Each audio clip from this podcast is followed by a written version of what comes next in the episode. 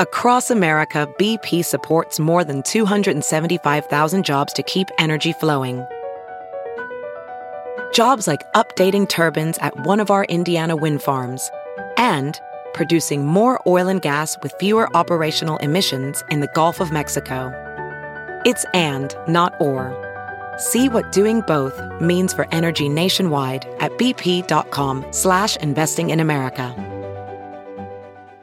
If debit is your go-to card, Discover thinks it's time you get rewarded too. So check out Discover Cashback Debit, a game-changing checking account with cash back on everyday debit card purchases. That's right. Cashback isn't just for credit cards anymore. Whether it's a movie date, flea market find, or midday latte, you can start earning cash back. And did I mention there are no fees, period?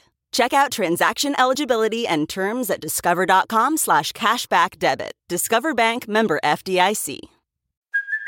Hey, it's Kaley Cuoco for Priceline. Ready to go to your happy place for a happy price? Well, why didn't you say so? Just download the Priceline app right now and save up to 60% on hotels. So whether it's Cousin Kevin's Kazoo concert in Kansas City, go Kevin, or Becky's Bachelorette Bash in Bermuda, you never have to miss a trip ever again. So download the Priceline app today. Your savings are waiting Go to your happy place for a happy price. Go to your happy price, Priceline. Well, she's got a lot of things on her mind to talk about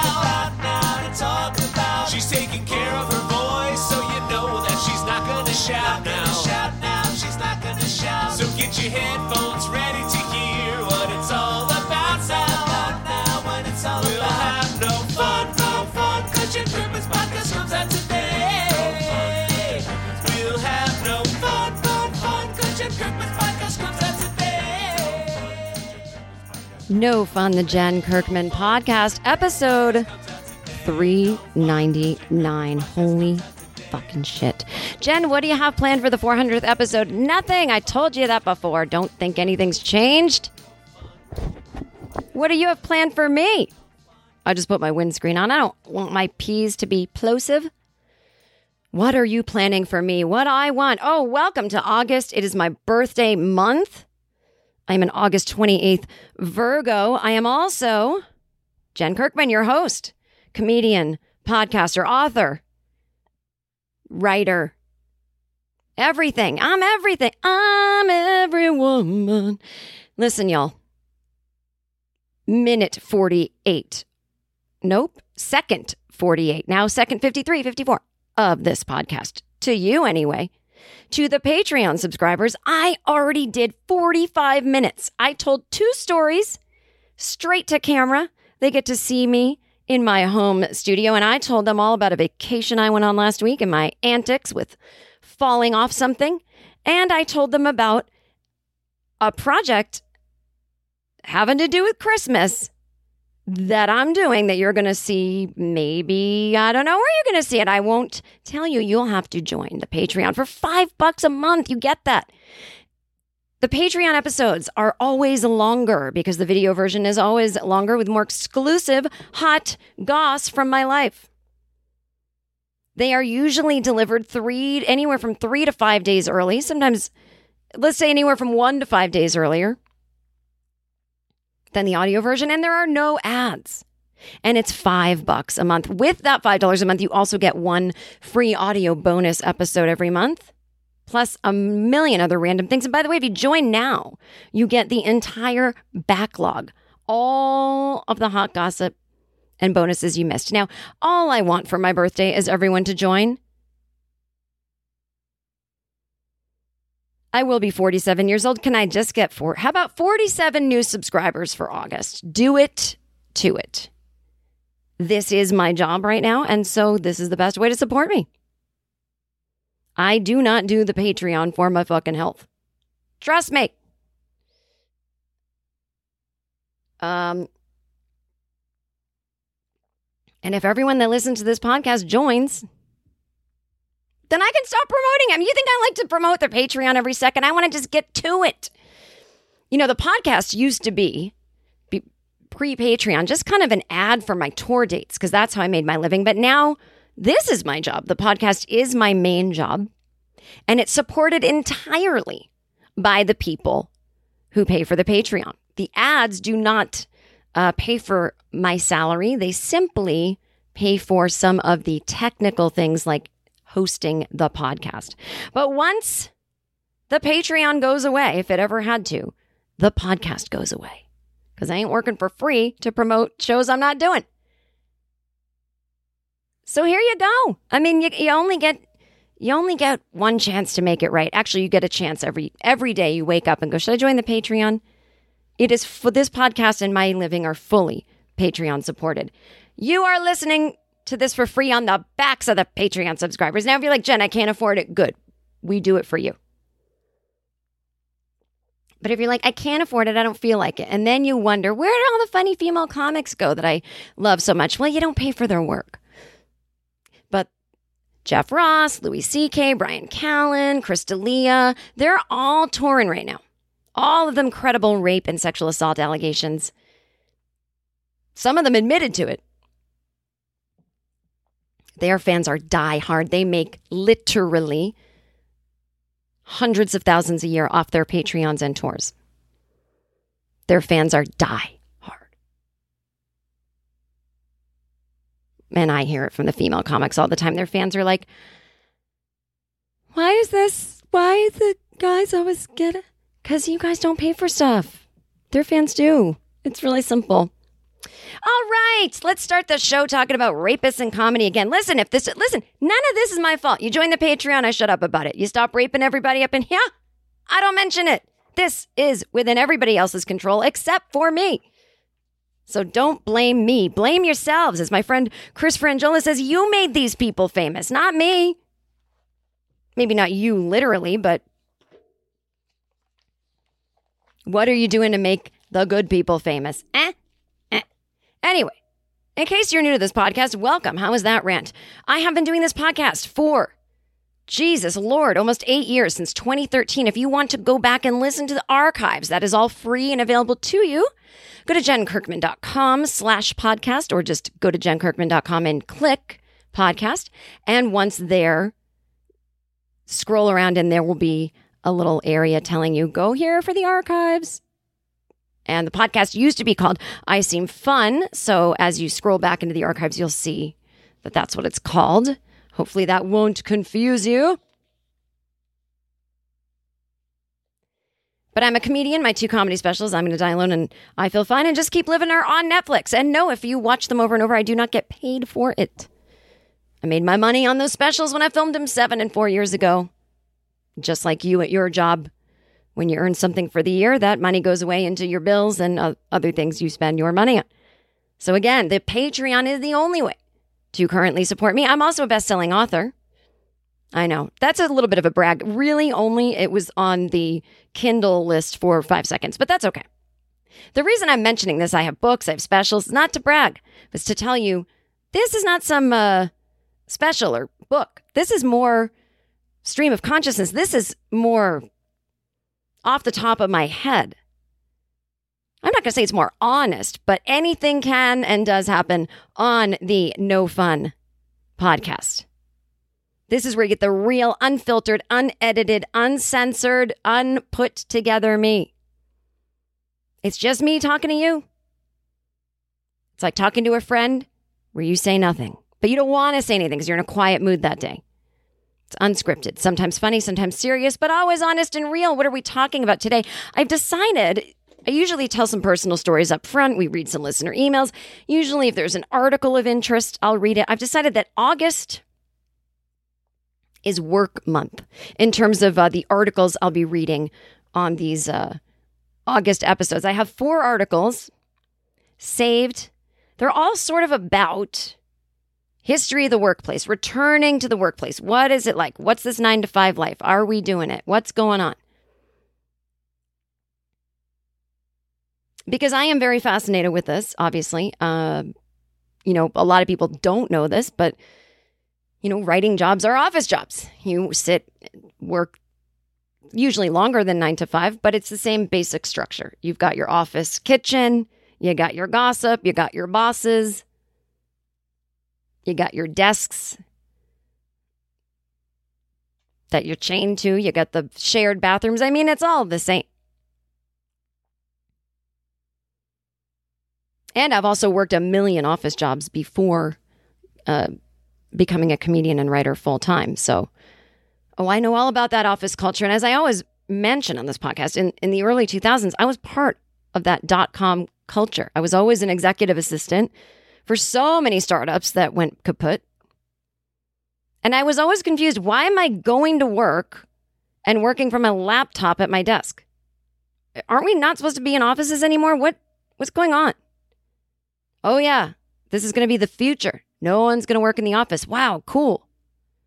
I won't have to commute on the subway from Brooklyn to Manhattan every day shoved in the hot, hot F train that only comes once every 15 minutes. And if I miss it, I'm late for work. So I got to squeeze in there. Oh my God, this guy's boner is up against me. Luckily, I'm wearing a big puffy coat. I don't have to do that anymore. Nope, it's it's all happening. And it never fucking happened. It takes a pandemic to make us reevaluate what are we doing in the fucking office as as often as we're there. So we'll talk about that throughout the month cuz I am fascinated by that topic. Um, on today's show, I'm going to talk about a big fancy political party I went to. My dad's very angry with me. He thinks I was rude to uh, Congressman Eric Swalwell. I'm going to talk about the mask mandate and just a little bit of a complaint I have where I need the parents to calm down on Twitter. You'll see what I mean. I'm going to piss some people off because you're not going to understand what I'm saying. I'm going to take it personally and you're going to email me and then I'm going to write you back and go, you're taking it personally. And then you're going to go, I'm sorry, I have anxiety. I'm going to go, that was my entire point. And last week, oh my God, last week's episode, I talked about stealing a candle from Target, technically. And I have never had more listener emails within a 24 hour period on a topic. They're still coming in. So I'm not going to get to all of them today, but the listener emails today are all exclusively on the topic of y'all are thieves. You all gave me your stories of how you're thieving out there Woo, you're all thieving. Way worse than what I did. Way worse. It's funny. So many people wrote me and they said, I don't think you're a bad person for stealing that candle. I was like, oh no, I know I'm not. That was the point of the story was that I feel no remorse. The point of the story was I feel entitled to the candle. The question I asked was, is this the beginning of a life of crime or does it just stay here? And nobody answered that question. Instead, people gave me their moral judgments. So some people said, you know, it's not great what you did. You know, maybe you could um volunteer somewhere. I'm like, what, what are you giving me? Community service? What does anyone ever? I mean, I always just go. Does anyone really listen to this podcast? I mean, you hear it. Are you listening? Maybe I can go volunteer somewhere. I've volunteered this fucking podcast. That's my volunteer work. Somebody wrote me that they're going to go buy one of those candles. So, in all honesty, Target owed me that candle. There's something magical about unboxing. When you unbox BritBox, you uncover a world of British entertainment. Stream the UK's most brilliant series, including new and upcoming seasons of Shetland, Father Brown, and Death in Paradise. Plus, new originals like Payback, Irvine Welsh's Crime, and Archie, the story of Hollywood's greatest leading man, Cary Grant. Unbox BritBox and escape to the best of British TV. Stream with a free trial at BritBox.com. So let's begin the podcast. Oh, God, what's been going on in my exciting life? Well, as I said in the Patreon version, I talked about my vacation last week, and there will be no more vacations for Miss Jen here. The mask mandate, I mean, it's been back, but we've got scary, scary news about the Delta variant. And I'm I'm just upset. I'm upset at the messaging. I don't want to be one of these people that's criticizing Joe Biden and criticizing the CDC. I trust and believe everyone. I know that we are all figuring this out in real time. And we have a massive problem with. I know what Joe Biden was trying to do when he said, get vaxxed, mask comes off, let's remove the restrictions, let's get back. I know he was trying to tempt. See, we we we cater too much to the anti-vax people and let's not all blame Trumpers. This is summer Trumpers. A lot is wellness in LA. The biggest number of people that are causing the surge in California are in Los Angeles. and the surrounding cities that make up Los Angeles, like where I live in the valley and other certain communities. But it's the white rich people. Now, yes, yeah, some of them are Trumpy, but some of them are these wellness assholes. You know how I, I was surprised. I made this little video and I put it on Twitter about uh, it's a fantasy I have about how to get someone to get the vaccine. And I, I tell the story. It's 90 seconds of you know you're you're talking to someone and they say they don't want the vaccine because it isn't natural and then instead of telling them no no it is you just you don't say anything and you say uh, well what if i told you they're working on something that's really natural it's actually just a booster to your immune system and your immune system develops antibodies against covid on its own and they go oh i'd do that and then you go that's what the vaccine is psych bye go get it so but it's a longer uh, possibly funnier thing that I just told you. And I put it on Twitter and it mostly got ignored. Totally fine. I put it on Instagram. Holy shit. And these people follow me. It's not that it went viral somehow and I reached a bunch of wellness creeps. They follow me. I went to each comment that was uh, trying to argue with me. And, um, you know, I just blocked the person and deleted. I don't, you're not getting space on my page. You're not getting access to 10,000 views. I couldn't believe how many of these people followed me. I mean, what? It's not a debate. You can do what you want. I mean, you shouldn't, but let's just put aside whether you get the vaccine or not. You're not entitled to your own science. Here is the truth it does not matter how good your quote immune system is in terms of fighting COVID. COVID is its own disease, these spike proteins that your immune system has never seen. It has no practice fighting it. If you catch COVID and you don't get symptoms or you don't die, you got lucky because every body is different and everything comes through differently. It has nothing to do There, you do, how about this? Let's not even get into the argument of how strong is your immune system. Let's just say this. Your immune system without the vaccine does not have the antibodies that fight the spike proteins. It just doesn't. It's like saying um you know, I'm really good with my money. I have a good savings account, but I don't have a million dollars. Yeah, but I have a good, but you don't have a million. No, I know there's nothing wrong with not having a million, but I'm just saying, like, there's it's just a simple fact. You don't have those. You can have a good immune system. Congrats. Enjoy your zinc. But you do not have the specific thing it takes to fight COVID. That's it. It's as simple as that. And the reason you don't have polio is because you got fucking vaccinated for it. We just don't know enough about these vaccines. You don't know enough about them. They've been developing these kind of mRNA things for 10 years, and it's fascinating stuff. It's really fascinating. If you think you're some free thinker who's into science, you should be reading about the mRNA technology that's behind the vaccine, which will eventually give us a cure for HIV AIDS. It could even give us, as they call it, a pan vaccine, like an all pandemic vaccine. This is a fucking breakthrough. And it happened before COVID came, it was on its way. And they did trials beginning in February 2020. It has been tested for a year almost before it came out. You weren't paying attention because you're on fucking Facebook reading memes. Anyway, I, I, I can't believe these people are my audience. Go away.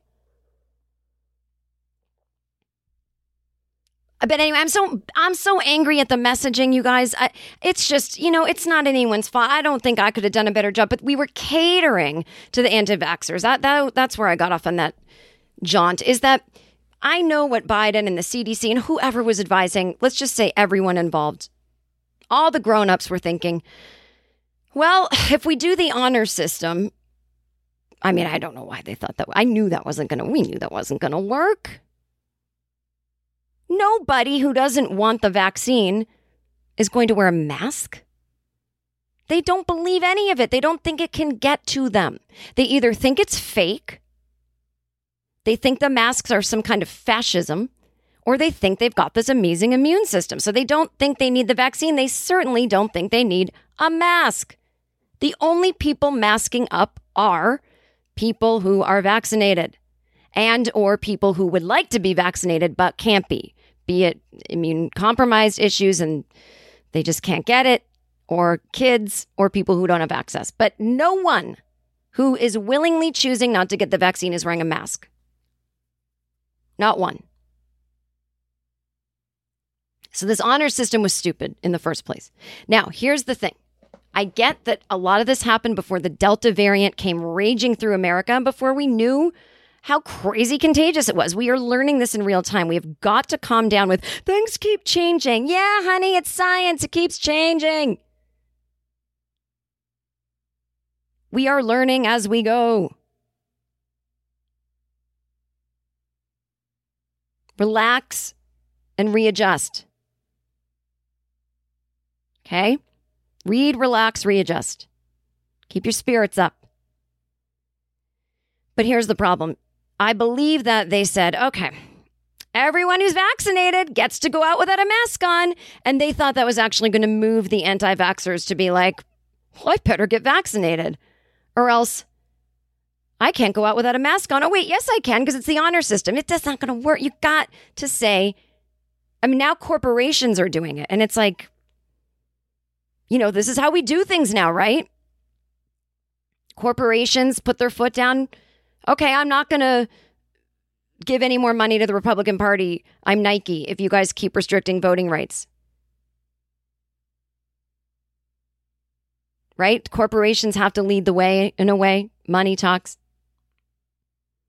People don't want to lose their jobs. So now they're saying, okay, you have to get vaccinated. Disney, Netflix, you got to get vaccinated if you work here. And then they're not going far enough. Then dot dot dot or be subjected to weekly testing. Weekly testing? What the fuck is that going to do? We had daily testing here in LA during COVID when things were in production and people were getting COVID because it doesn't matter if you're tested. If you test positive, you've already infected plenty of people on the way to the fucking test and in your life. This is childish. So now you kind of got to do measures that seem kind of, you know, we haven't seen this before, where your company says you have to do this, but we have seen it. But you got to get your shots when you go to other countries. We, this is absurd. There's healthcare workers that won't get it. Fuck you. What do you do? What? Anyway, I'm all for it. I, am all for it. Fire everyone who, who won't get it. The one thing that's driving me crazy, though, is anytime someone anytime an epidemiologist or someone who interprets epidemiologists, like some kind of professor, anytime they do a thread on Twitter that's about, oh, well, you know, Delta's more this than we thought. And, uh, but don't worry, the breakthrough cases are exactly, I mean, here's the good news, guys. It's hard to grasp. It, it's hard for me to grasp that the more people get vaccinated, the more we're going to see numbers of breakthrough cases. Does that make sense? So it's not like, oh my God, you might as well not get vaccinated or getting a breakthrough case it's still holding to where I heard it explained really well. This guy, Andy Slavitt, who used to be an advisor to Joe Biden about COVID, he has a great podcast called In the Bubble. Highly recommend. The way he explained it was this the vaccine was 95% effective, which is technically 100 against the alpha variant, the one that we had here in America when the, once the vaccine was starting to roll out. It does drop in efficacy once we start talking Delta, about down to anywhere from 88 to 92%. Now, that's still incredible and amazing, but that seven point dip is not nothing. So you will see breakthrough cases with Delta. None of it is beyond what was predicted. We're not actually seeing, oh my God, the vaccines aren't working. That's not what we're seeing. And the messaging is not good enough. And I feel like we're doing one thing where we're trying to entice anti vaxxers by going, look at what these people get to do. I mean, you get to do it too, just on the honor system. That doesn't work. And then we're trying to scare them. Oh, look, look, it's spreading. It, it, um, it's so bad, even vaccinated people are getting it. Huh? Well, they're not going to get vaccine. They never put the, the correct stats that we always knew there'd be this percentage of breakthrough cases. With the Delta variant. Nothing weird is happening. The only thing that's happening that might be a little funky is that now they're saying if you have a viral load of it in your nose and you're vaccinated, they used to say it prevents um, spread in vaccinated people, and they even said it prevents infection, which it does for the alpha variant. The Delta, you may pass it between vaccinated people, but again, it's very rare. It's just more of a personal choice of like wearing a mask to protect others, but you can really feel safe. Like, yes, people in vaccinated groups, absolutely. Some people have tested positive. But that still doesn't mean the vaccine isn't working. It means there's breakthrough cases. No, yeah, but again, like, can you pass it between vaxxed and vaxxed? Yeah, that's a kind of a different kind of bummer. But again, it doesn't actually change anything. We're just realizing where the breakthrough's coming from. There's so much statistics on this that's really easy to understand. It's like as they say, don't go testing the vaccine, don't go running around taking no precautions besides being vaccinated. But don't live in fear in terms of like, fuck, like, don't get like, fuck, Matt, doesn't even work. I mean, mask up and uh, go about your life. Listen, I hate it too. I was getting in the groove without my mask. Going to Pilates class, no mask. What a delight. I even remember thinking maybe there's some unvaccinated people in here. I don't care. The vaccine protects me. Well, now I realize that that's it did against the other variant. Now we're talking Delta. It's not the vaccine's fault. It's fucking assholes that wouldn't get vaccinated. We were screaming it the whole time. The unvaccinated people are where the variants thrive and change and develop. And that's it. There's also weird statistics that the Delta vaccine comes in like crazy and it just disappears. I know I sound like Donald Trump. It just disappeared by April, but it just it comes, it goes. It's like no rhyme or reason. We, we shouldn't use that as like then I won't get vaccinated. But it's like these things have their own rhythm. I mean, this is life. This is weird shit. So let's just keep like stop saying. I feel like people sound so stupid when they go, "Oh, they keep changing what they're saying." That yes, you've just defined real time pandemic science. Uh, you know what I mean? It's like flying in an airplane. Well, he keeps changing. That's right, because the turbulence is a life force of its own, and the pilot is figuring out based on a few things where there's other planes he's trying not to hit them eh, where air, air traffic control says he can go or she and uh, trying to figure out the pattern of the air pockets just because we know there's going to be turbulence doesn't mean there we won't experience it we figure it out in real time as we go. You don't go, well, I guess the pilot doesn't know what they're doing.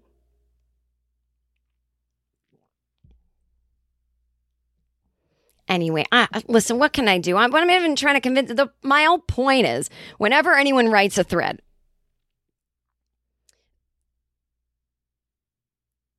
the thread is usually a very pointed and specific thing like, okay, Everyone seems worried about the Delta variant because of the messaging. So let me put you at ease. That's still, even like one of the threads I read was wrap your mind around this. The more people that are vaccinated, just by nature of there's going to be breakthrough cases, the more people you'll hear about that have COVID that were vaccinated, if that makes any sense. So I'm reading this thread and it's like, so again, Get vaccinated. It's very effective. Go about your life, mask up when necessary. Now, why do you think they're saying mask up? It's implied, you motherfucks, that we're masking up for the people who can't get vaccinated yet, the immune compromised, and the children under 12. We're doing it to protect the innocent and to protect ourselves, obviously, but mask up. It protects everybody. If the threat is about something specific, there is no time to be like, I know that people under 12 can get vaccinated. These are epidemiologists who are analyzing. This is the simple job of the threat is this. People don't understand why there are breakthrough cases. They think the vaccines aren't working. Let me explain. And then they explain it to calm people down and make people still want to get the vaccine. And every time there's one of these threads that's like, hey, take it easy, guys. It's actually going to be okay. What about my son? He's under 12. You're not talking about the parents. Because not about you. Wait, It is about you. You get the vaccine and fucking mask up. What about when we send our kids to school? I don't know. That's not what the thread's about, though. This is an epidemiologist explaining the New York Times terrible headline. If you want someone to write a thread about how terrible it is that kids aren't vaccinated and people aren't thinking of them when they refuse to get vaccinated, you write that thread. But this isn't the epidemiologist opinion column. This is the epidemiologist saying, everyone who's vaccinated, who's worried that they're going to get Delta, your odds still aren't that great. I know it seems like they're high, but they're not. But wear a mask. Dot, dot, dot. Implication if you have any reading comprehension, we wear a mask to protect ourselves and others like we have the whole time all these parents coming, Mike, what do you want to meddle parents? Yes, it's hard for you. Your kids are under 12, they're not vaccinated, you're scared. I get it. Stop jumping into Twitter threads. We see you. We know you're here. We want your children vaccinated. I, I am furious. I listened to a podcast the other day that it's just all politics inside the FDA. They're, they they have um, the vaccine can pretty much be approved right now, but they're they're for some reason caught up in like, well, that wasn't in the queue of things we have to approve, and they won't like push it through, even though it's like some dumb thing. And God, I want your kids to get vaccinated before fucking fall and winter and cold and flu season and being indoors and school. Oh my God, of course. I want everyone vaccinated this second. I want you to give birth and I want them to vaccinate your baby when its head is just sticking out the birth canal. I want that for you and me. I hate being, I now look at children as like super spreaders. And I mean, listen, children have always been little germ carriers, right? But I, I don't want to look at kids that way. Listen, we know. I'm just saying, it freaks me out when I see parents jumping into threads that aren't about what they're worried about and going, what about this? If you feel so unseen, you've got to join a support group. You've got to go somewhere else. If that's how you're handling your anxiety, I'll worry about your kids. Take it from someone who grew up with anxiety, who watched adults not be able to control their anxiety, and I learned it from them. I even absorbed it psychically. If you are on Twitter yelling at epidemiologists because they are not writing about children when there's no new information about children, yes, they're very vulnerable to it. They can't get vaccinated yet, it's not approved. This thread is about people who can get vaccinated who are nervous it's not working. We have no reason to bring up your children. We're wearing masks for them. People who are anti vax, they're never putting on a mask for your children. And I get that that makes you anxious. It would make me anxious too. It makes me anxious again for myself. But when you're getting to the point, you can't go, and then this other thing, and then this other thing. I know that as a comedian, if I'm getting to the point about a joke, I go, that woman's a piece of shit. I don't go, uh, and you know, she might have been having a bad day because, you know, we're all human. No, it's not funny if I go, and then, and maybe, and this, and that, and who, and huh. Sometimes you're just not the conversation we're having. Try to wrap your mind around it. Oh, I know I'm going to annoy parents. You don't understand the anxiety. Listen, if you feel the need to write me, listen to it again. Just listen to it again. God, my new podcast, Anxiety Bites, can't come out fast enough. It's coming out October 6th on iHeartRadio. Everyone's just, listen, the, every week is a different kind of theme, whether I'm interviewing a meditation expert or a neurologist or an artist of some sort, but every message is the same. It doesn't even matter where or why you have anxiety. The fixes are pretty much all the same. But sometimes people have to hear their story before they feel these fixes could work for them, right? It's all, we're all kind of running around in our little narcissistic bubbles. Well, I don't have it as bad as that person. I mean, that person doesn't have as bad as me. Ready to elevate your home? Picture this central heating, a cozy fireplace, or your dream walk in closet. Build a backyard oasis, go green with solar panels, or start a business. It's all possible with Figure's home equity line of credit. Unlock up to $400,000. Apply online in five minutes. Funding in as little as five days. Head to figure.com and transform your home. Figure Lending LLC, DBA Figure, Equal Opportunity Lender, NMLS 1717824. Terms and conditions apply. Visit figure.com for more information. For licensing information, go to www.nmlsconsumeraccess.org.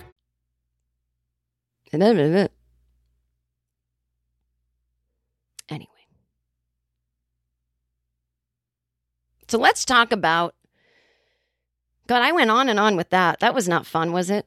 I got you got to join the Patreon. I mean, that's where the fun is. So I go to this uh, party now. Congressman Eric Swalwell, California congressman, he is a friend of mine. Not to brag.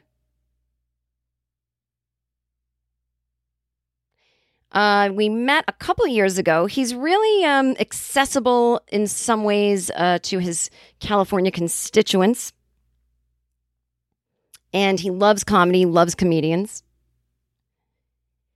And I think he might fancy himself a little bit of a comedian. I actually want to interview him on this podcast. I don't, I don't know if he would come on. I know we don't normally do political interviews, but now he's been a target of the uh, Trumpy people. And, you know, you've heard all the rumors. Oh, you got the, he had an affair with a Chinese spy. He did not. There was a woman sent to him. There's a, this. This is the world of politics, guys.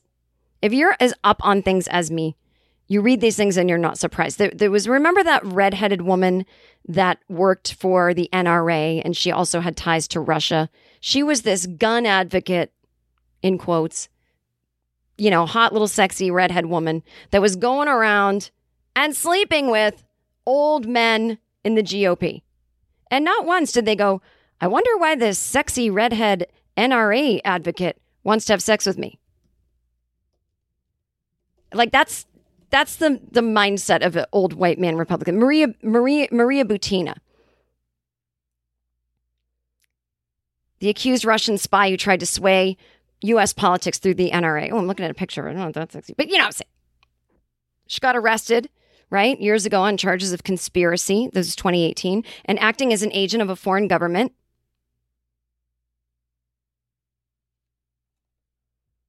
And she and uh, a bank official, Alexander Torshin, they spent years cozying up to the NRA. They hosted NRA bigwigs over in Moscow. They had NRA guys from America go to Moscow and they hosted stuff for them.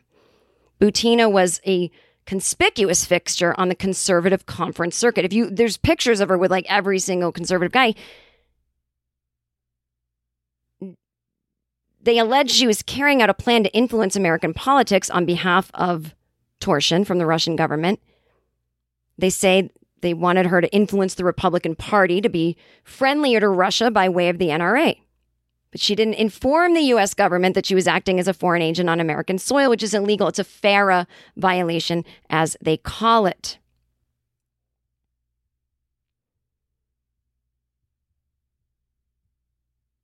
But yes, she did have affairs, allegedly, with some people. So this stuff is as old as fucking time.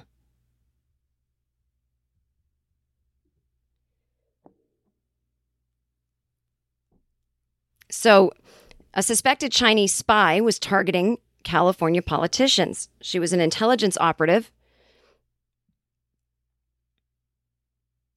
That was uh, a political intelligence operation run by China's main civilian spy agency between 2011 and 2015. It matters because this particular operation offers a rare window in how Beijing has tried to gain influence and access to U.S. political circles. This suspected operative's activities appear to have ended during the Obama administration. But the woman at the center of the operation, uh, a Chinese national named Fang Fang or Christine Fang, she targeted up and coming local politicians in the Bay Area who had potential to make it big on the national stage. Through fundraising, networking, personal charisma, romantic relationships with at least two Midwestern mayors, not Eric Swalwell, Fang was able to gain proximity to political power. So she targeted Swalwell in 2014 by fundraising for his 2014 reelection campaign. His office was directly aware of these activities on his behalf.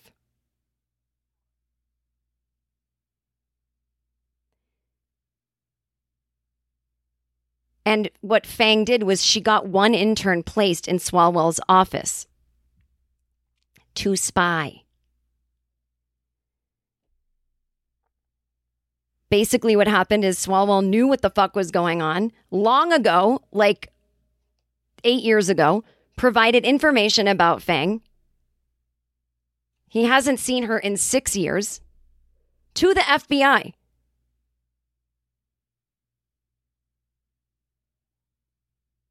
He cut off all ties with her. It was just like a political, like fundraising thing. It's like not, they're acting like he's banging a Chinese spy. Like, no, eight years ago, a spy was sent to infiltrate young up and comers. She managed to get an intern in his office. He's like, I'm not stupid. He alerted the FBI. That's what you're supposed to do. And it's, I think it's all still under investigation, like what she was doing and blah, blah.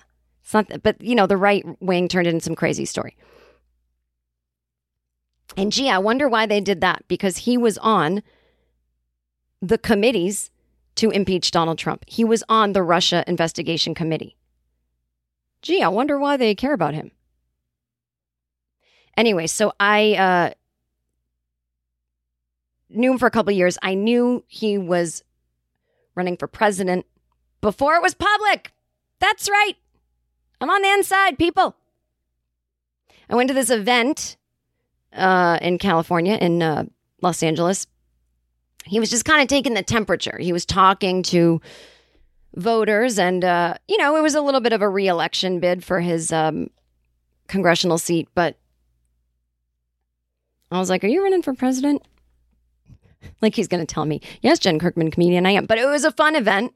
Um, but we kind of knew he was going to put his foot in the ring. And I said, "If you run, let me tell you something." You got to watch out. You can't be talking about this. Uh, I want to work with the left. I want to work with the right. You got, because I said, yeah, I know you want to engage young people, but let me tell you something. Young people, they don't like, he's got this, you know, he's younger than me, but he's got this old school mentality of like when he first went to Congress, it was like Republicans, Democrats had drinks together and they worked it out. I get that. I love all those stories, but we're not there anymore, you know? And I was like, dude, you got to watch out for these young voters that Bernie's influencing because they're not interested in what you're trying to do. And uh, you're to lose them. And he was like, I think I can work the. Uh, uh, let me be your political strategist. But I remember at this event years ago, um, people were asking questions, and I, I that was my question. I was like, how do you plan to influence this younger generation that are just getting into politics who actually don't care how politics works? And anytime anyone explains to them, you know, the basics, this is how a bill gets made into a law. You know, they think you sound like an old fuddy duddy, and the, and the the extreme uh, and and not I'm not gonna say extreme left, but the a lot of people new to the left think it's all done through rallies and yelling the same way that MAGA people think. And he was kind of like, I don't think it's a issue. I mean, he didn't say it in a stupid way. I don't think it's an issue. But anyway, he's like, oh, Jen Kirkman has a question. Guys, Jen Kirkman, real funny comedian. Um, check out her Twitter is the best. And I said to him after, I go, I think you're running for president. If you are, you should not mention my Twitter. You need to distance yourself from my Twitter. I honestly, I was like, I'm an insane person on Twitter never that's fine. You said it to a room of like 100 people in a in a rich person's living room but you cannot talk about my twitter ever again. I mean he, I mean, he was laughing. He was funny. So you know and him and his wife love the marvelous mrs maisel and they're friends with like other comedy people. So he's a good guy. You know listen. From what i know he's a good guy. And uh, i really respect the sense of humor he uses on twitter to engage with, you know, Ted Cruz and all those assholes at their own game. Um, and, you know, we would keep in touch. Like he's just a cool dude. And so then, uh, it's been a while. I hadn't really chatted to him in a while. And then he came out with a book about the Donald Trump impeachment. I didn't even realize he had it. Came out last year. And then he rewrote the paperback version because it then was impeachments.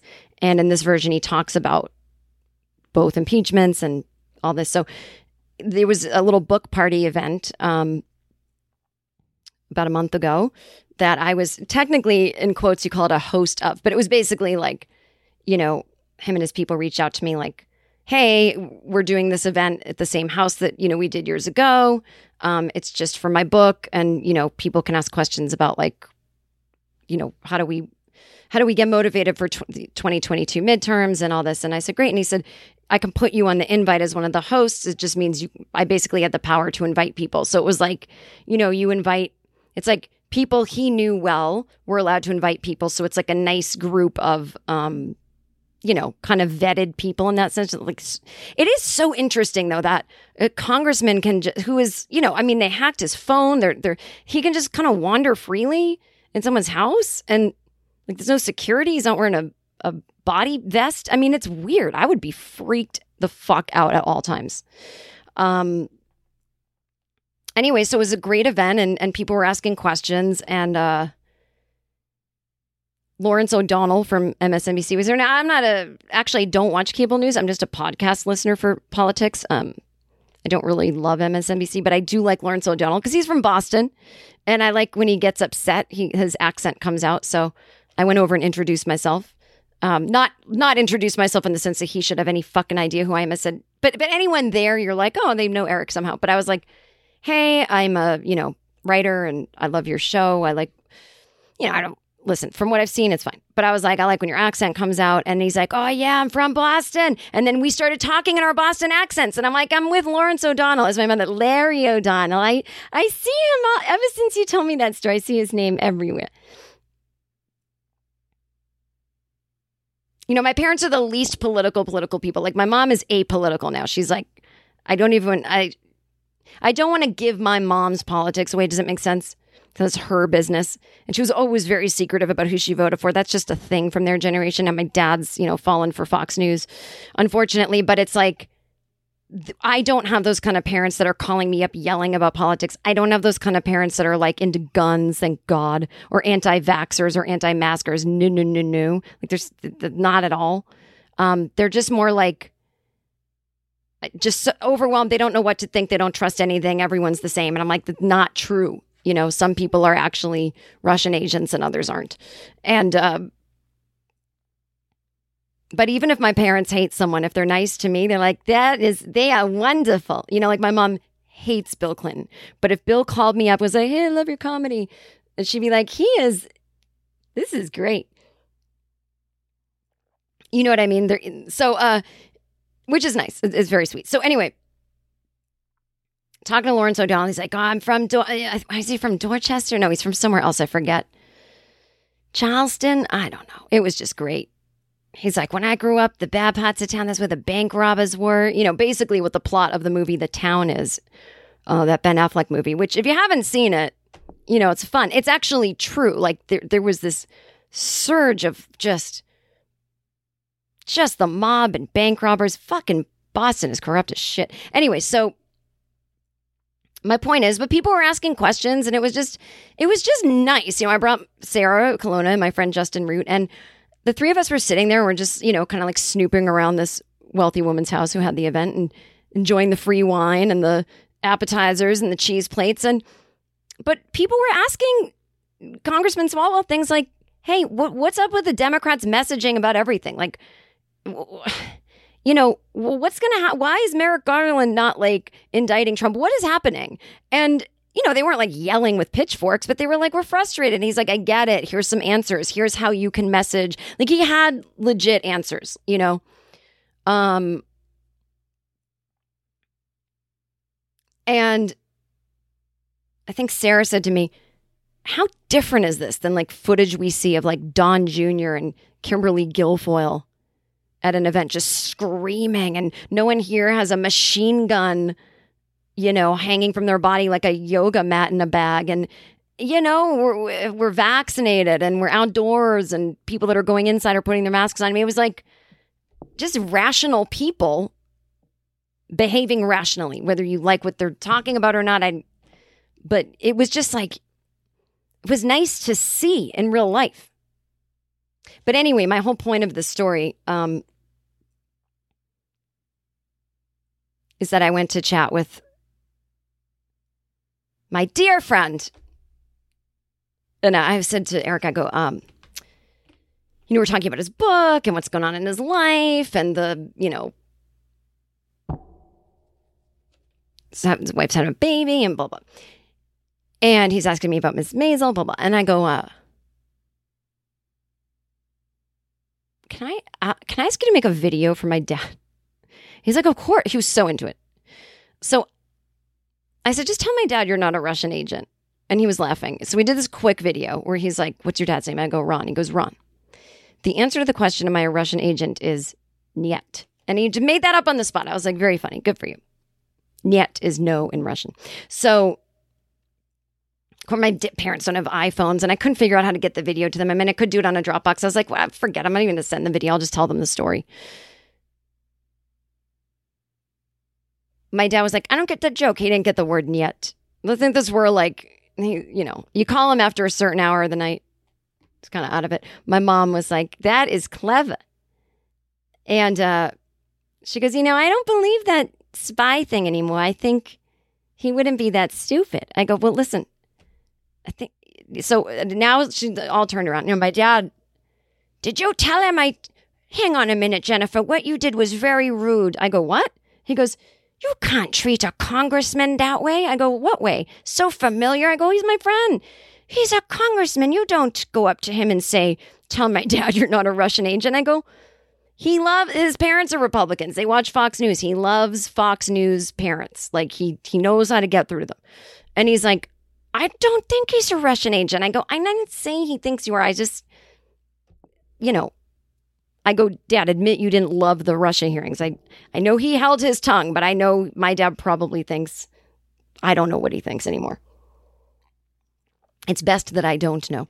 But he's like, it's very rude what you asked. I go, Oh. And he goes, You apologized to Mr. Swalwell for me. I go, For you? He goes, Well, on behalf of you. Like, basically, apologize to him that my daughter's so fucking rude. I was like, Maybe my dad's right. Was that rude? So I texted him. I'm like, I'm sorry. I'm like in trouble with my dad. I'm grounded. He's like, No, I like the gallows humor. He's like, It was, did he like the video? I'm like, Oh, didn't really get it, but I go, I think there's a world where you could win my parents over. Not that they're voting in California, but you know, my dad said anytime if you want to play golf on his golf course, and there you go.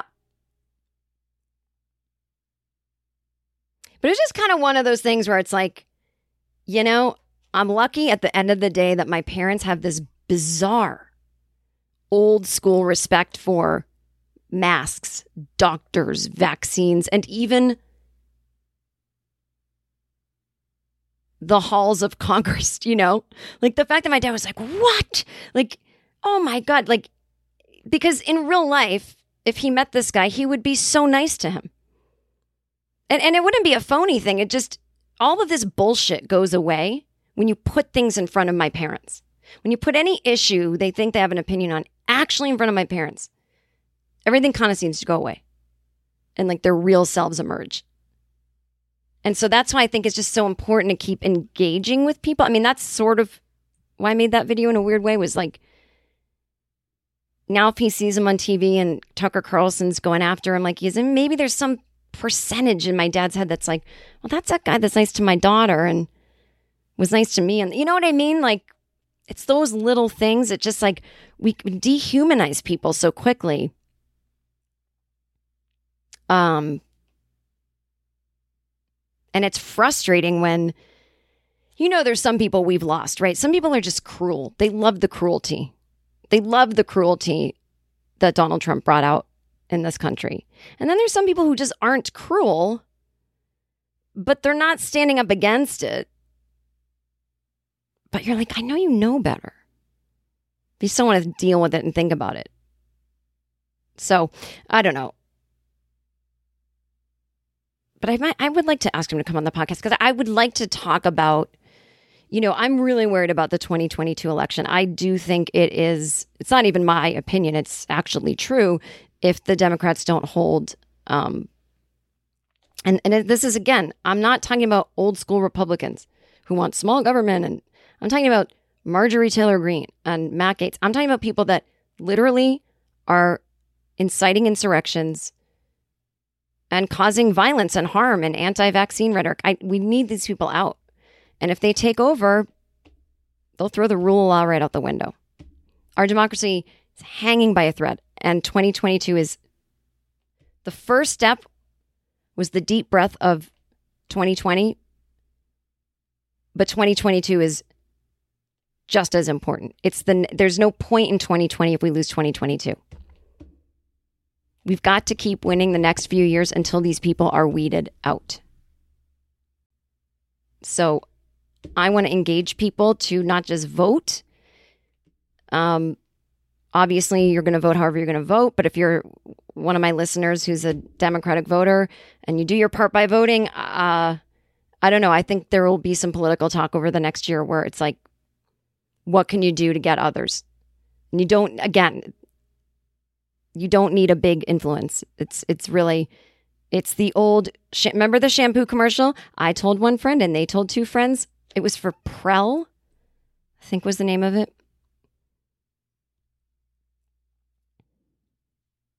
I mean, it's so weird to me that the media thinks they have nothing exciting to write about. It's like, you know, post Trump, it's like, uh, the democracy's hanging by a thread. Um, is that not exciting enough for you people? Oh, Fabergé Organics shampoo.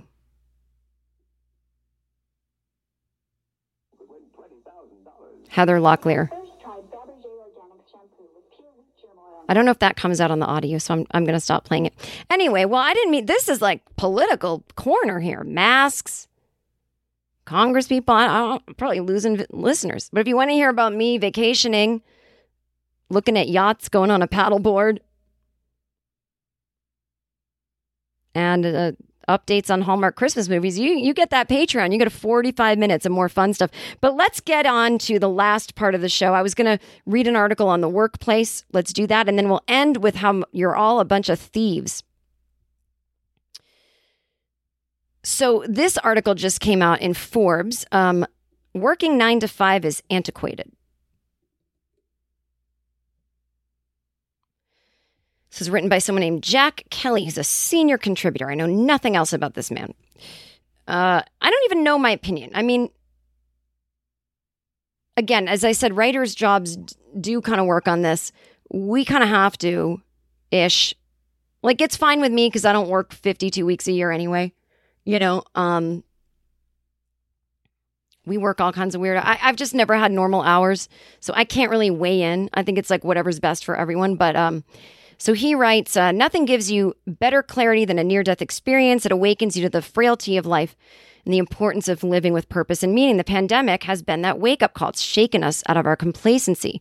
We have started seriously looking into the way we lead our lives. Many of us have decided that our jobs were dead ends and quit in the quote, great resignation wave. Now, folks, I do understand that people, um, like working in a warehouse or working in other things, like you can't just go, I'm going to work from home. So, I guess this is more about people who do work in that standard kind of office environment.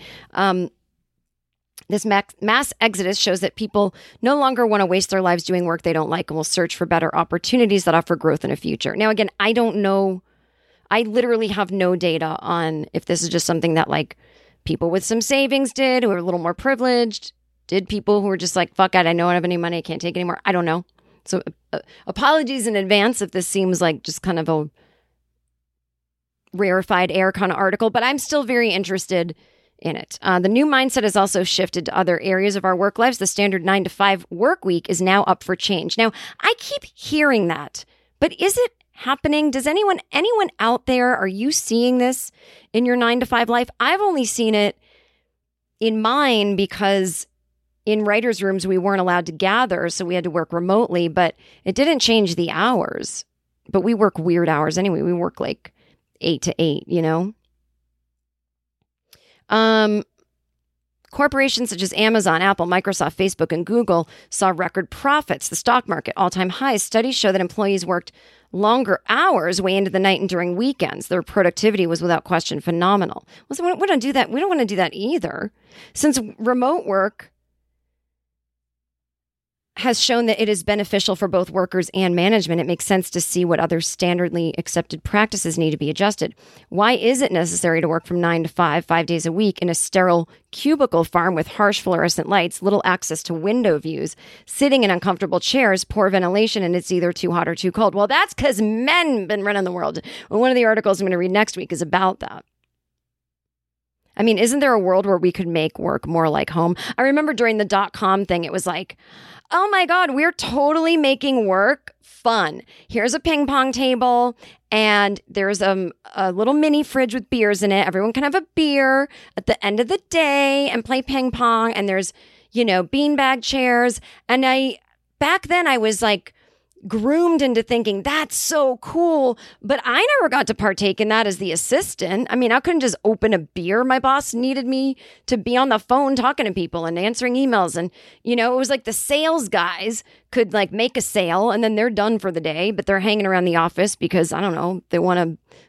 And where else are they going? And so they're playing ping pong and drinking beers and getting loud. And I'm like, hello, can I speak to um, Chief Financial Officer of Google, Adam uh, Smith? Hi, I'm calling on behalf of my boss. And you're just hearing in the background, like, ping, ping, ping, ping, ping.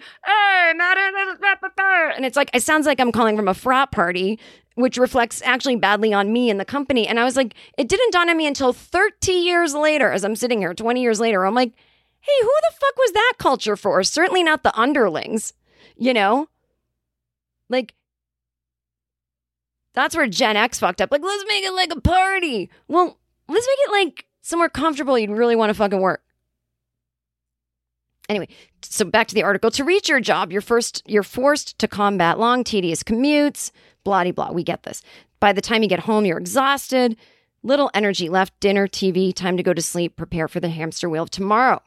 In 1926, Henry Ford, founder of the Ford Motor Company, also a Nazi sympathizer, that's me adding that in, um, started the concept of a five day, 40 hour work week for assembly line workers down from much longer hours. The nine to five workday was created to serve the needs of business titans who ran manufacturing plants that relied upon lots of people standing on assembly lines, right? This was kind of a workers' rights issue at first. Um, a century later, times have dramatically changed. Back in the day, a worker was judged by how many widgets were made during his shift. They were basically human robots pretty mind numbing. It's different now, but we're tethered to a desk in an office setting rather than standing at a conveyor belt, of course, except for people who stand at conveyor belts. I'm adding that in. Wouldn't it be more humane to offer schedules that fit employees' needs and wants? In the past, we didn't possess the technologies that easily connect people so that there was more of a need to herd everyone together in one place. Right. So we, we get it. We have the technology for this. In the 1940s, it was rare to have two working parents. Now it's commonplace. Now, this is my theory. Now, they always say, imagine if men could have babies. Would abortion be an issue? No. See, now that men are being relied on for home and childcare, they're like, wait a minute, this 40 hour work week, the way we're doing it with the commuting and the rush hour and being stuck in the office, this is bullshit. It's like, it's always been bullshit. But that's because you had someone at home to do everything else for you. Now you realize it's bullshit. And women have been saying that since they've been in the workforce because they still have to do all the other shit. No one was listening. So now, so but listen, if it takes men to get it done, if it takes men to start being like, I hate this, that's fine. But let the women restyle how office life goes. Don't you think, guys? Come on. You don't know what you're fucking doing. anyway, this guy says instead of the uh, nine to five, it would make more sense for companies to ask their employees what type of schedules would work best for them. Some may select to start the day later and stay a few extra hours if needed. Otherwise, you could come in early, leave around three or four, maybe take a couple of half days to help you recharge to do your best work. A four day work week could do wonders for a person's mental health. The eight hour days in just eight hours. Okay, we do all this. It's been proven people work best when they have control over their schedules. They are happier and can organize their days around their biorhythms, chores, home responsibilities, and hobbies. I'm feeling that as a podcaster. The change in nine to five will eventually happen. Gen Z and millennials will watch their parents burn out. Uh, yeah, I guess I guess Gen X tried, but we didn't get all the way there. Being stuck inside of an office for hours feels antiquated and barbaric to younger workers. They want flexibility and control over their lives. Eventually, the baby boomers who've done the 9 to 5 grind for over 30 years and are so used to the toxicity will retire. Again, no mention of Gen X, an entire 15 year span of people Not, not mentioned in the article. So I'm going to stop reading this because of Gen X erasure. And I'm scrolling through and I don't see the word in there anywhere. So anyway, I'm just curious because I'm nosy. Send me an email, iseemfun at gmail.com, and tell me has your kind of office life changed since the pandemic? What is your dream hours? Like, would it change week to week? What what hours work best for you? What's I like to hear. I, I'm an anthropologist. I like to study you guys. You guys are my little um windows to the world. Okay. Let's end the show on this. Y'all are thieves. Last week I talked about accidentally stealing a candle from Target. If you didn't hear that episode, go back and listen. It I didn't go into a Target and take a candle. I got a delivery of 8 candles from Target. 7 were broken. I was cutting myself. The whole thing was a shit show. They didn't pack it properly. And I called to ask for a refund, and they said, Were all of them damaged? And I said, Yes, but one wasn't. So I stole one candle because I got a refund on all eight. Anyway, so Jen, Target employee here, fan and longtime listener. I'm a graphic designer for Target for the past year and a half. Having corporate being based in Minneapolis, the whole company has been through it the past year with George Floyd, the riots. We had two Minneapolis stores looted, as well as our corporate headquarters. We just started slowly going back into the office. I've been working from home since I started, so it was the first time for me being in the office. And they are an awesome company. And I assure you, they are more than happy to give you a candle. Oh, at first, when I read this, I thought she was going to be like, We've been through enough in Minneapolis without you stealing candles. They have made a killing throughout COVID. The cafeteria is free all day, so I essentially get breakfast, lunch, and dinner on their dime. In peak COVID panic, I've forgotten my card twice at the store and got waved by with a wink. That's pretty much the attitude of the company right now. Light that candle up, girl. Then she sent me a follow up email the next day. Listening to the end of the segment, I haven't told anybody this, but I have started stealing chapstick from Whole Foods. A few months ago, I grabbed a chapstick from the chapstick aisle, and my muscle memory put it in my pocket. Once I got to my car, I realized that I didn't pay for it. Since then, I grab a chapstick every time that I'm checking out and I put it in my pocket. I figure that if somebody catches me, I can say, So sorry, honest mistake. It is quite the thrill. I've chapstick stocked up for two years. I have withheld her name. I mean, you should see the stack of emails.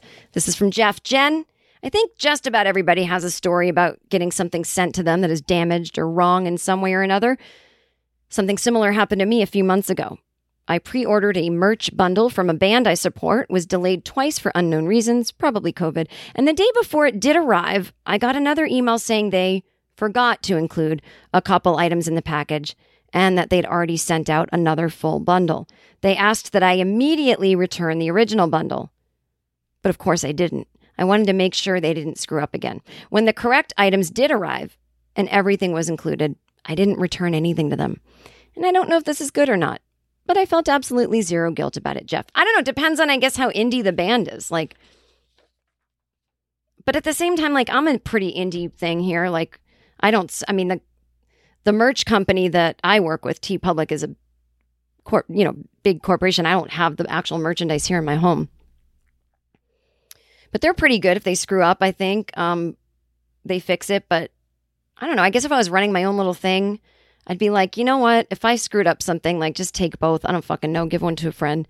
I just couldn't be bothered. You know.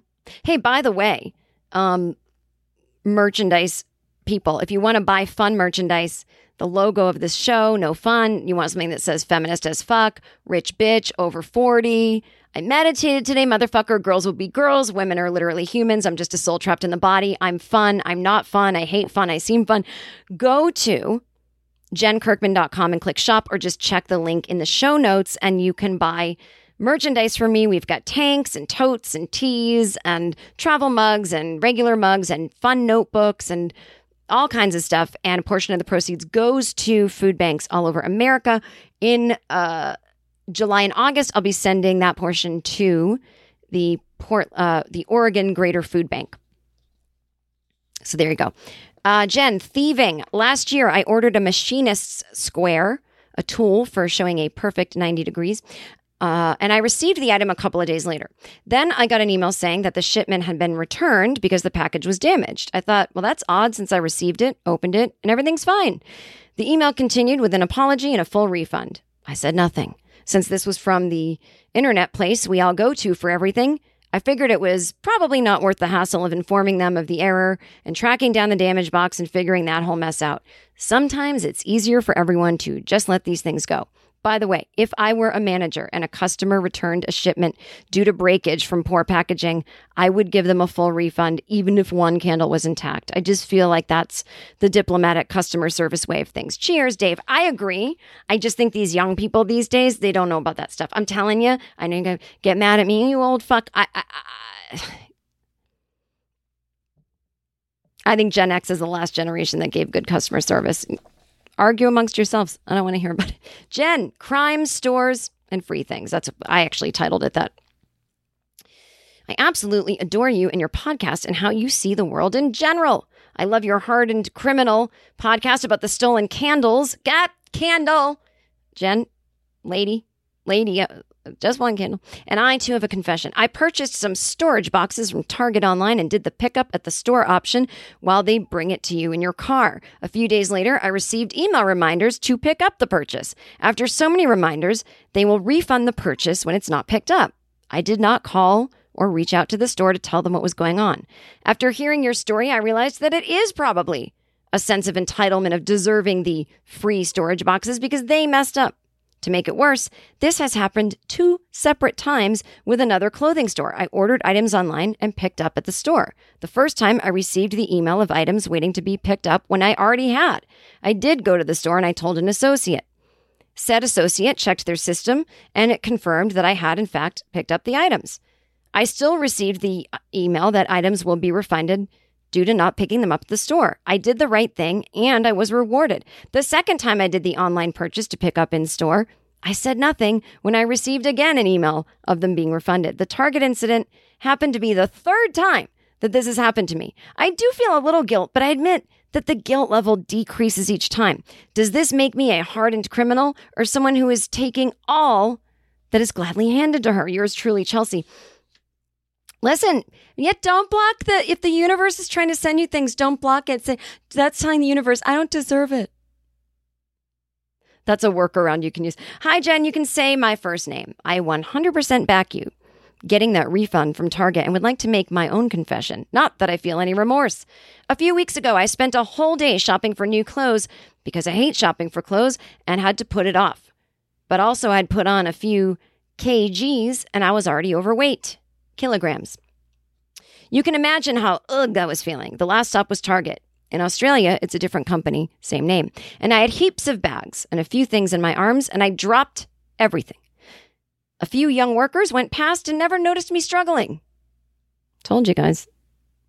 Young people are bad at customer service. I'd been listening to your podcast and others hosted by women that day, and the recurring theme had been around middle aged women being invisible, especially unfuckable women. And I had one of those snaps and I decided, fuck it.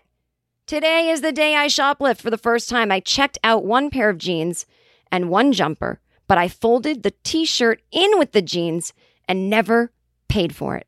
As I suspected, no one at the checkout area gave me a second glance and off I went absolutely certain that's perfectly fine to use one's invisibility to one's advantage every now and then. Michelle, wow, Michelle didn't even like put the t shirt in her purse. She just hid it in the jeans, and the cashier didn't notice. Just saying.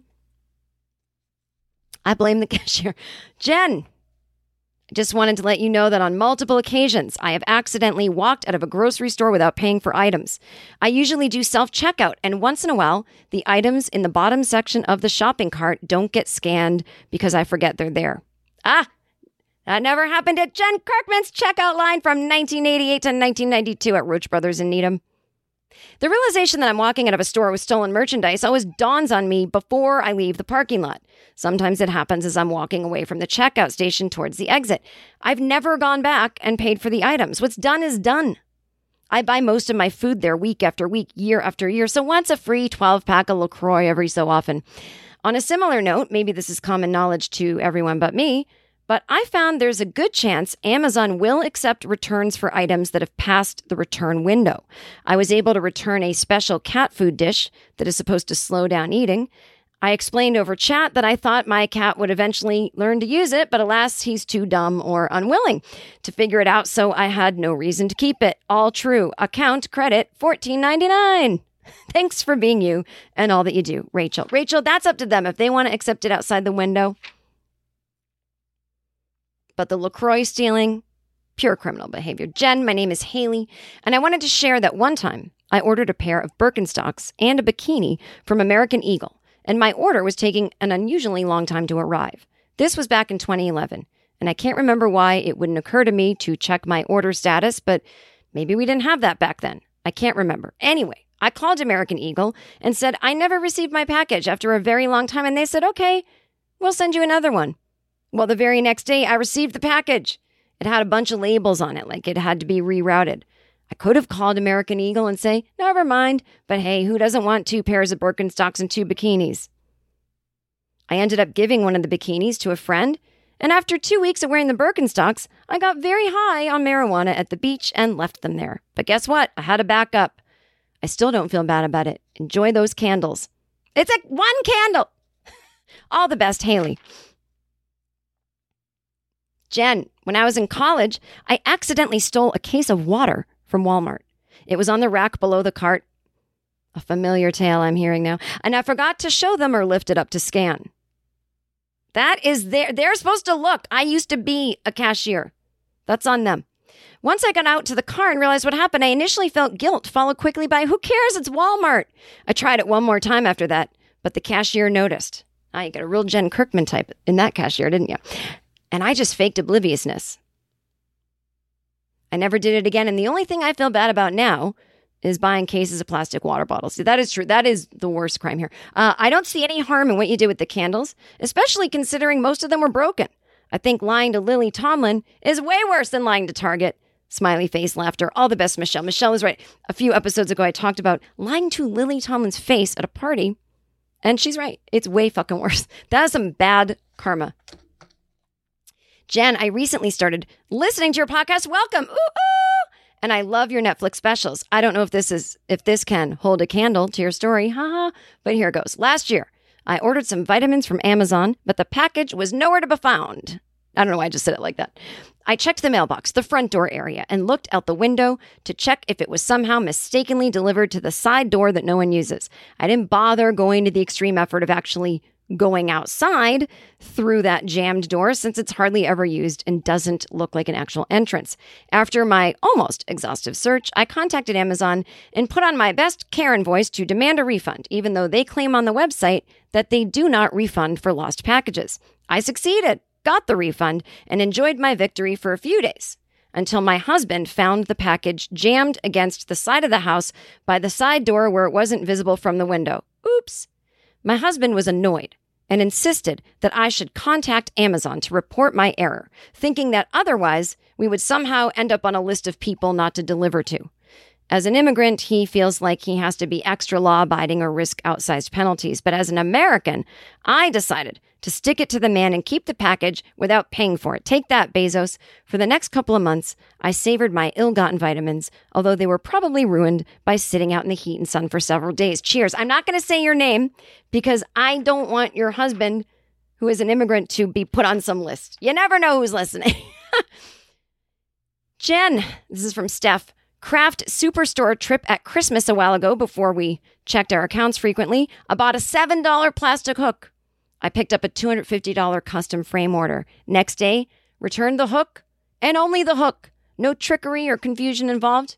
I guess the cashier forgot to put down the bong and refunded the whole order. Unbeknownst to me. Discovered it a month later when I checked my accounts online. Not gonna lie, pure delight. Said nothing. Money was tight, not my fault. I didn't short the cashier or she'd be in trouble. I tried to reverse my karma a little and made a charitable donation to something but I would do it again. She puts a little devil face. Your freebie was reasonable payback for stupidity and time suck. Fuck only single spacing after periods, hashtag Gen X Nation, and listening to you doing my nubs. Which, um, oh, that's right. Steph has written to me about this before. I don't know if I ever said on the podcast. Nagging unfinished business, nubs.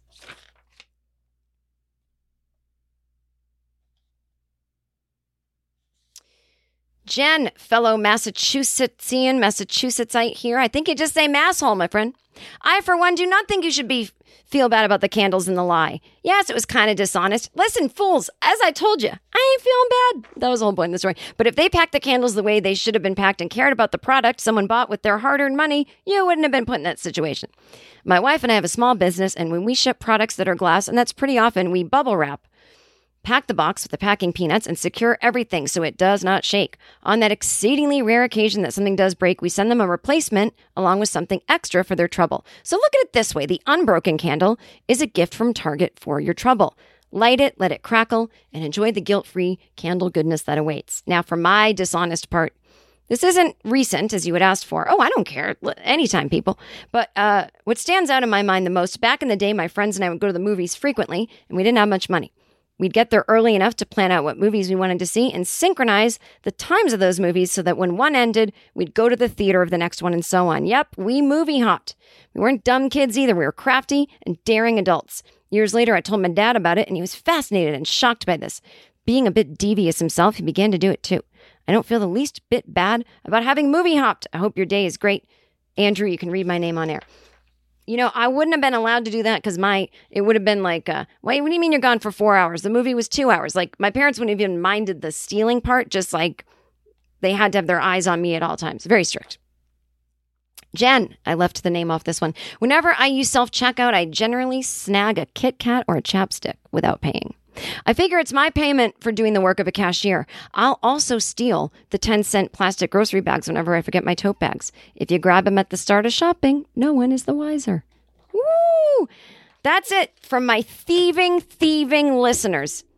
And if any of you aren't Patreon subscribers, well, now I know why. You're trying to find a way to steal it. Listen, everybody, this episode, this week's bonus episode, is available to everyone at the $5 level and up. It's audio only on Patreon. And I'm going to be talking about two comedy scandals Michael Che making his Simone Biles jokes, deleting his Instagram, and Joe Rogan says gays and trans want to cancel people. I'll be talking about that only. My hot takes on these two dorks. Patreon, first week of August, bonus episode. That will drop sometime after, um, probably around uh, Thursday, August 5th. So there you go. Thanks for listening to the show. Please give it a five star review, even if you don't write anything. Just give it five stars. Help me get more eyes on this podcast. And if you hate the show, just walk away quietly. Don't try to ruin my life over here. Until next week, have fun!